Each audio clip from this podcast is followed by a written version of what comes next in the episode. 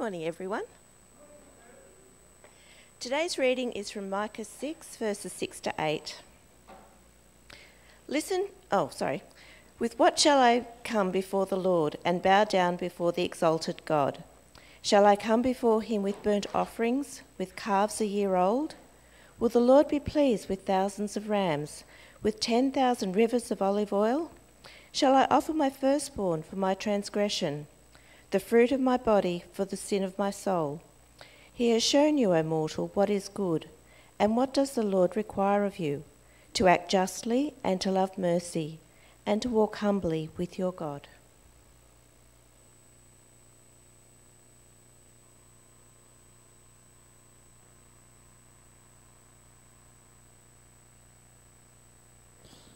And now the mask caught on my microphone. Wow.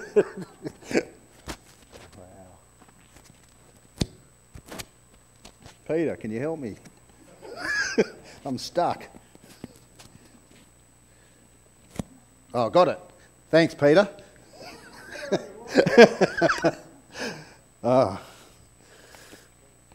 Very professional. Yeah. Thanks again, everyone. Thank you for giving me the opportunity to speak this morning. It's always an absolute privilege to... So I'm just going to move this. Oh. It's always a privilege to share God's word. And again, first service back after 3 or 4 months, doubly honoured. A little bit more about myself. I'm married. In fact, we're celebrating our 30-year anniversary this week. So that's something to celebrate. And 3 boys, 24, 22 and 16. So you can pray for me. Navigating that. It's great to see a few familiar faces from Peter's Bible study, which I attend when I can, when I'm up this way, which is always fantastic. And it's great to be able to meet some new people, new faces, and celebrate God together. So, as I shared before, I'm from WorldShare. I shared a little bit about it. I'm going to tie in a bit of what we do with this message. But our purpose as an organisation is to see lives transform and hope restored through education, health, and preaching the gospel to the most marginalised, the poorest people, and that's why we're in the countries that we work in. Even though I mentioned Cambodia this morning, I'm going to show you a little bit of stuff from the DRC, Democratic Republic of Congo, and what we're doing there.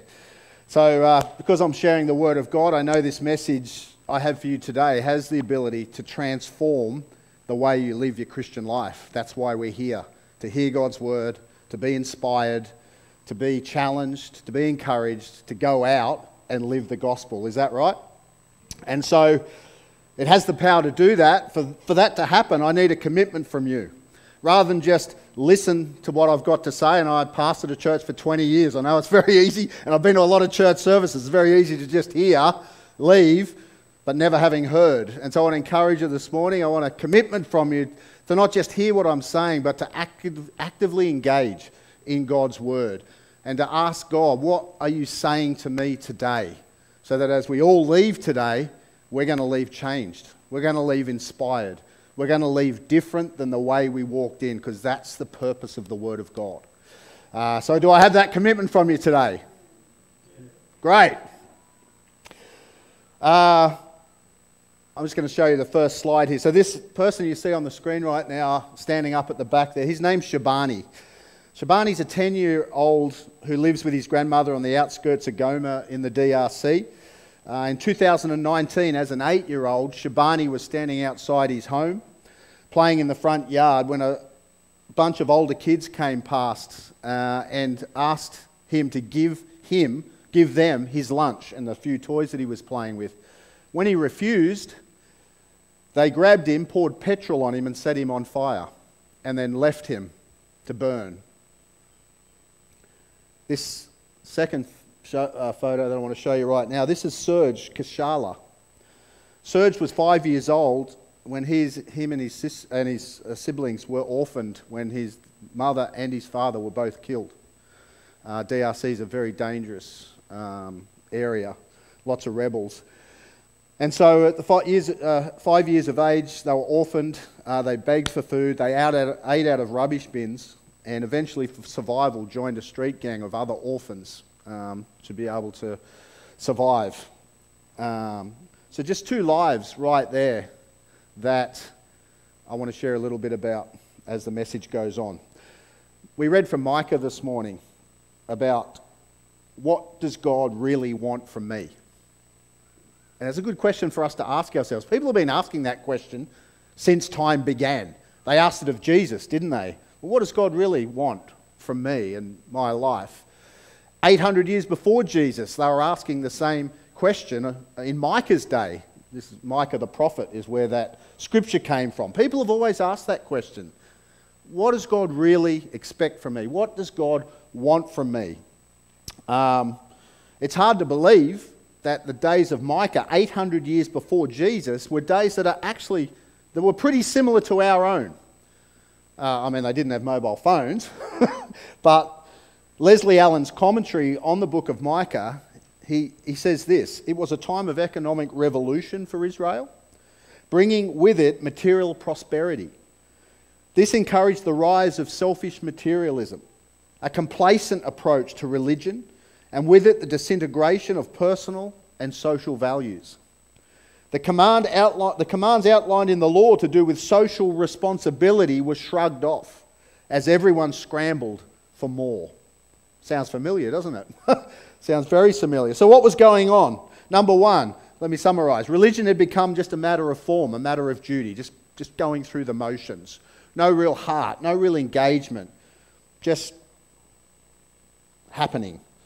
Those who were most needed, or those in most need, were ignored and neglected, despite the general prosperity that was going on in the day. And third, the people believed that as long as they performed the external acts of worship, which we read about when they were saying, well, what do you want us to do? Give this offering, give that offering, maybe do this, maybe do that. The people believe that as long as they perform the external acts of worship, whether it be going to church or observing the Sabbath or giving a tithe or whatever, as long as they did that, they were entitled to the divine favour and the protection of their world.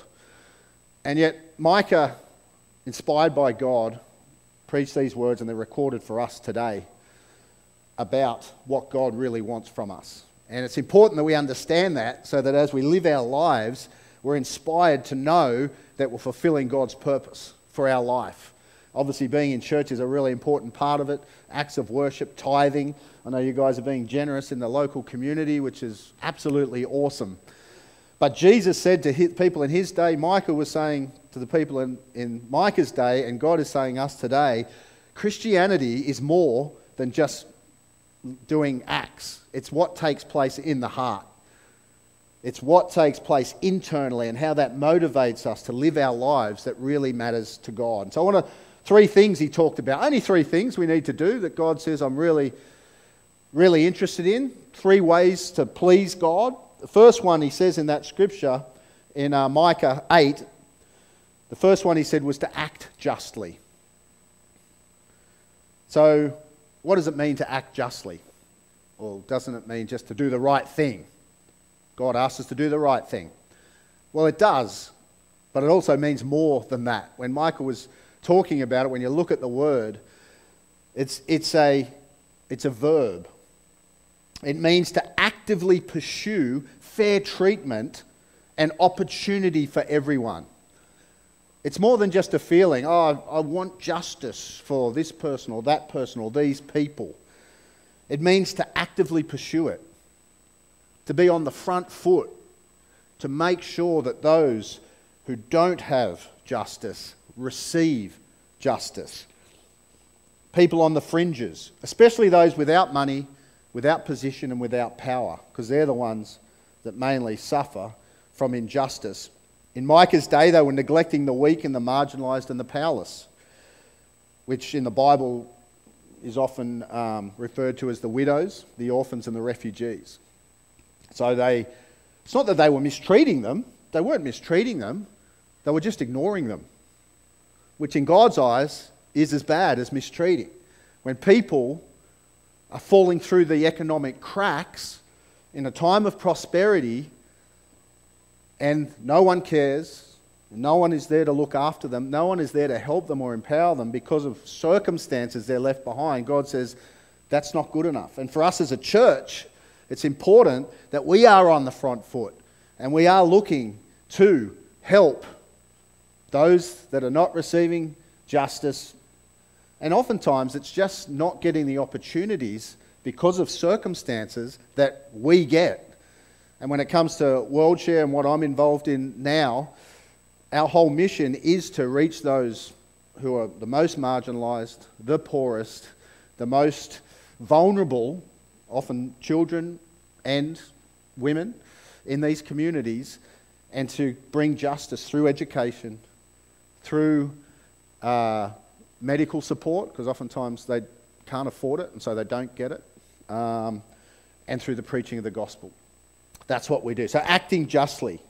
So God's saying to us, as he said through Micah in his day, it's not enough just to look after ourselves.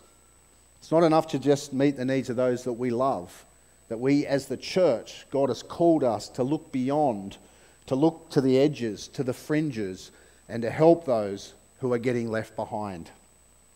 I just want to show you this slide just to give a bit of context to what's going on in the world. And it's very easy to be overwhelmed by these numbers, but if you have a look at this slide here, out of the 2.2 billion children in the world under the age of 12, 1 billion of them live in poverty.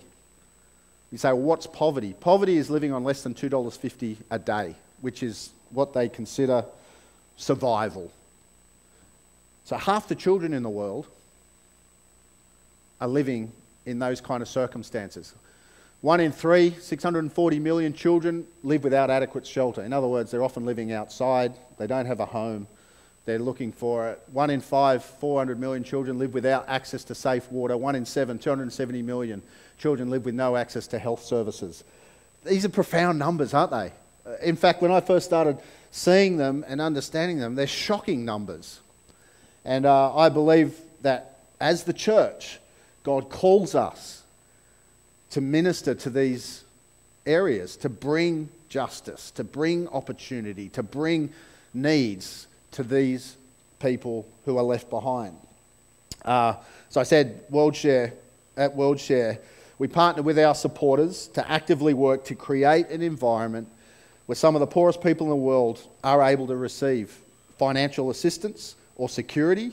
We do like microfinance as well, help them get out of being dependent on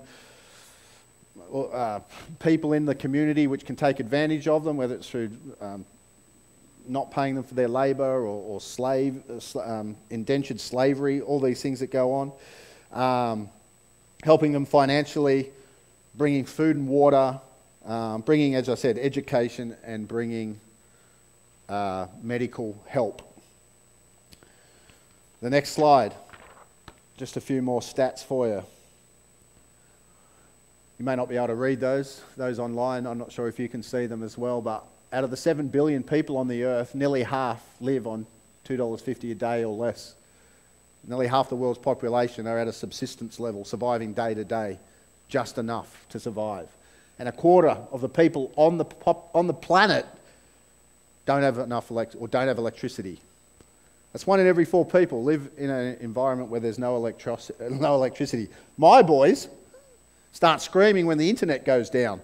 I don't know about you. The internet goes down and we're jumping up and down, and yet it's always important that we put things in context. Now, it is relative as well, and I know we live in this place, and I think if you're paying for a particular service, they should be providing that service. But it's also really important to take a step back and look at the grand scheme of things and what's going on around the world so that we don't live within a bubble.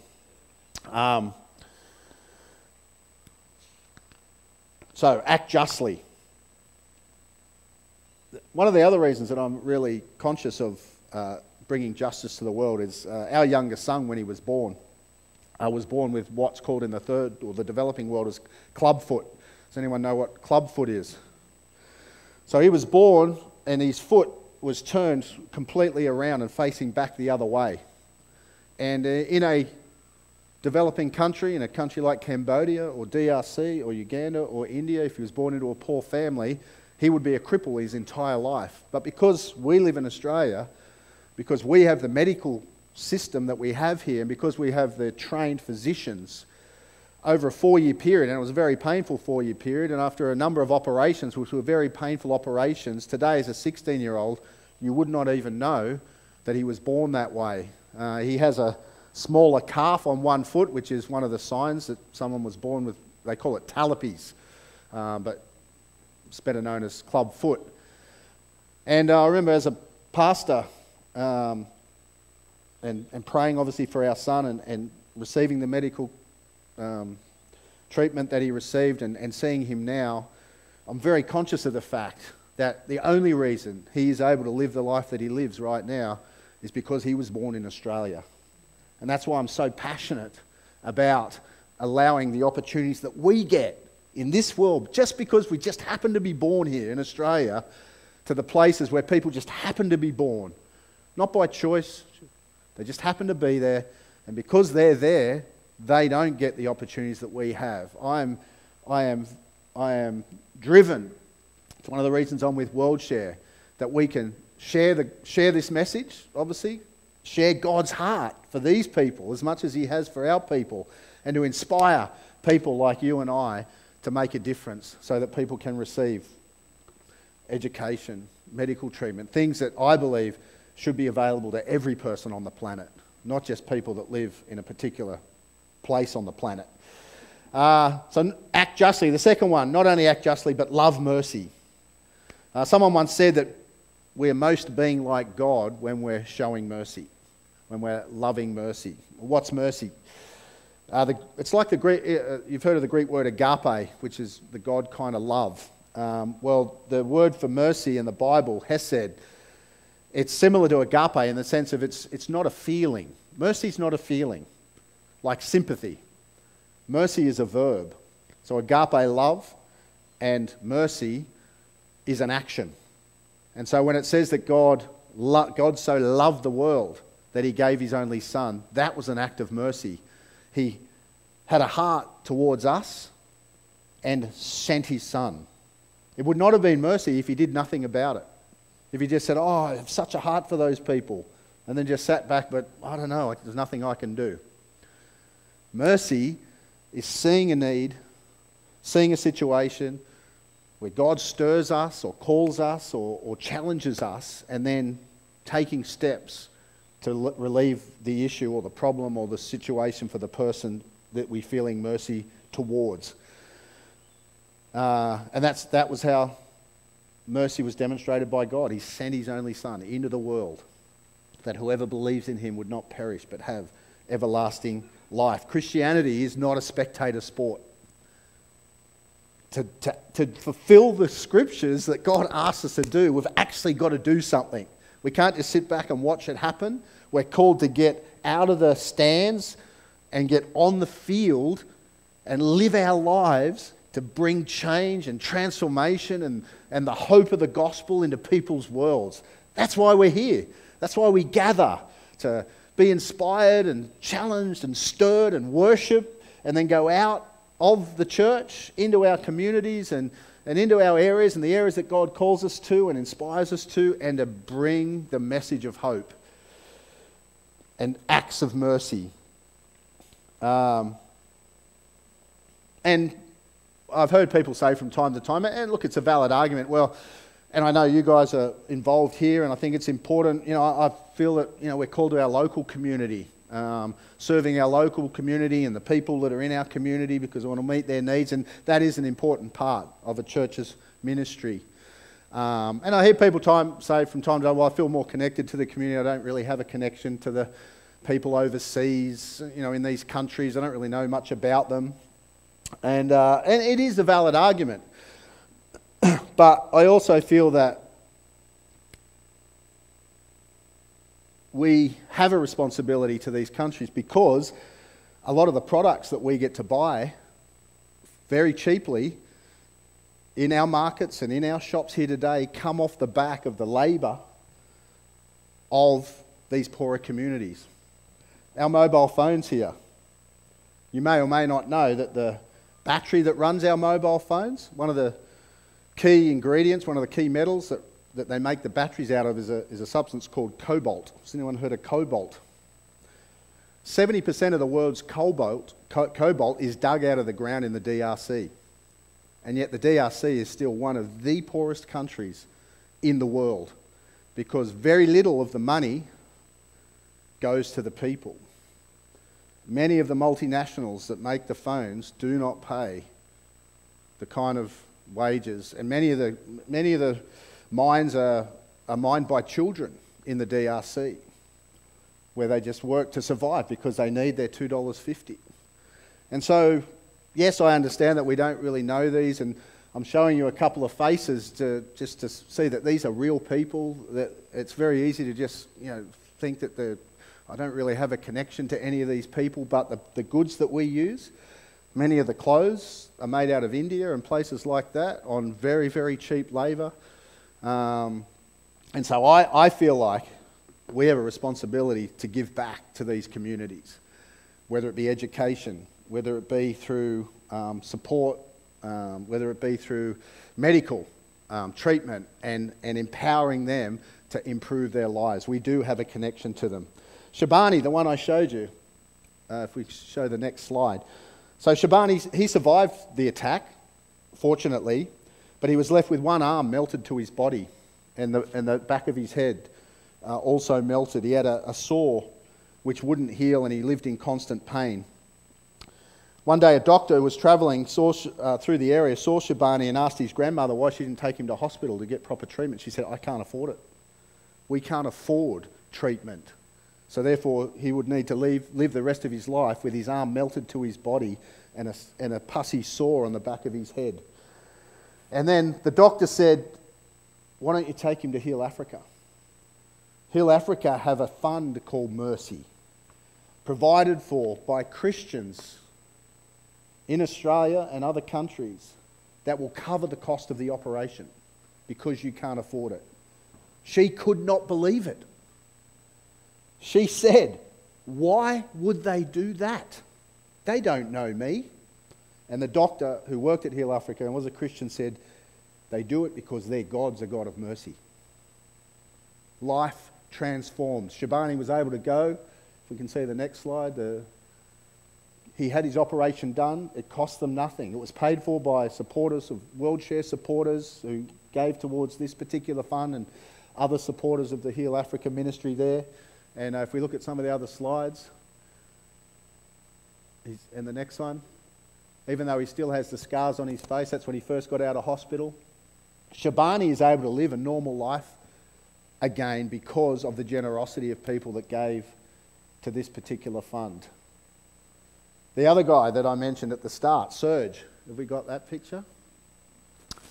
So Serge, one day, is living with a bunch of other orphans, stealing from people, robbing people for survival. One day, this is in his own words, he gives a testimony. You can see the video, it's on YouTube if you want to have a look. But he says this is his word. "One day a friend in the gang brought me to Heal Africa's chapel, as they used to share tea and bread after the church service." So he didn't go to hear the gospel, he came to get a cup of tea and a piece of bread because he had no food. "Thanks to the chaplains who mentored us spiritually, I began to attend church, and in time, I decided to give my life to Jesus Christ. They showed me how good Jesus is and how he takes care of the orphans and the vulnerable children. It is thanks to them that I have come to know Jesus and recovered my hope. And thanks to the Umushu project," which is one of the projects, again, that WorldShare supports, "Serge went to school, got an education, and this year received a state diploma so that he can attend university." He's actually going to university to become a doctor. What a transformation. Just two examples of how we can transform people's lives by getting involved, by giving back, by doing what we can to make a difference in people's lives. In a minute, I'm going to show a video. I'm just going to finish up. I've taken enough of your time, and I really appreciate your attention. But if you want to be part of the solution, as I said, I've got some stuff that you can have a look at. You know, it costs $1.63 a day to give a child an education in a developing country. I've got lots of friends whose kids go to private schools. It costs a lot more than $1.63 a day, I can tell you that much. For $1.63 a day, you can transform a child's life, you can break the cycle of poverty, you can set them free and their family for and their progeny going on forever. $1.63 a day, it works out at about $50 a month or $588 a year. We have a community of about 4,000 Christians across Australia that are giving generously to change lives. People like Serge, people like Shabani, and I could rattle off hundreds and hundreds of other stories, and anyone that's familiar with WorldShare and gets our updates and our newsletters and our videos can see that it's transforming lives. And it may not be for you, maybe it is. And that's why I just ask that today, you just ask God, is this something you want me to be involved in? There is many things that we can be involved in. I think oftentimes there's so many things we think, oh, I don't know what to do. But I want to encourage you to do something. And maybe WorldShare is the thing that you go, you know what, I can change a person's life like Serge so that he can get an education, break out of the situation that he's in, or like Shabani so that he can get, the medical treatment that he needs to set his life right again. And it is also an incredible testimony to the community about the gospel, and that people who would have no real connection, don't really know this person, would want to make a difference in their life. It gives Heal Africa the opportunity to preach the gospel about the love of God, about the mercy of God, and about his desire for justice in people's lives. So I'm just going to show a video. Like I said, I've got some stuff for you if you want to find out more information. For those online, there's bank account detail there. If you want to give a donation, if you want to give an offering, if you want more information, you can go to the website as well, which is worldshare.org.au. You can sponsor children through there. You can see the other programs that we're involved in. I've only spoken about one country that we're involved in. There is so much going on in the world. There's so many opportunities for us to be involved as Christians and to do something where we are making a difference. And I want to encourage you to, whatever it is, to get involved, to utilise your time, your effort, the finances that you have to preach the gospel, to change lives, and to let the light shine in this world. It's definitely getting darker. Everybody knows it. Everyone can see it. But as it gets darker, the light shines brighter. And we have that opportunity to shine the light of Jesus' love in the world so that people can be drawn to him. So I'm just going to pray and we'll show this video. Father, we just thank you for your presence. We're so grateful, Lord, for all that you do. We thank you for the opportunity to serve you, to show your love, to change people's lives, to see their faces as their circumstances change, as you intervene through us in their world, that you change not just their life here on this side, but in eternity also. And we're so grateful for that opportunity. In Jesus' name. Amen.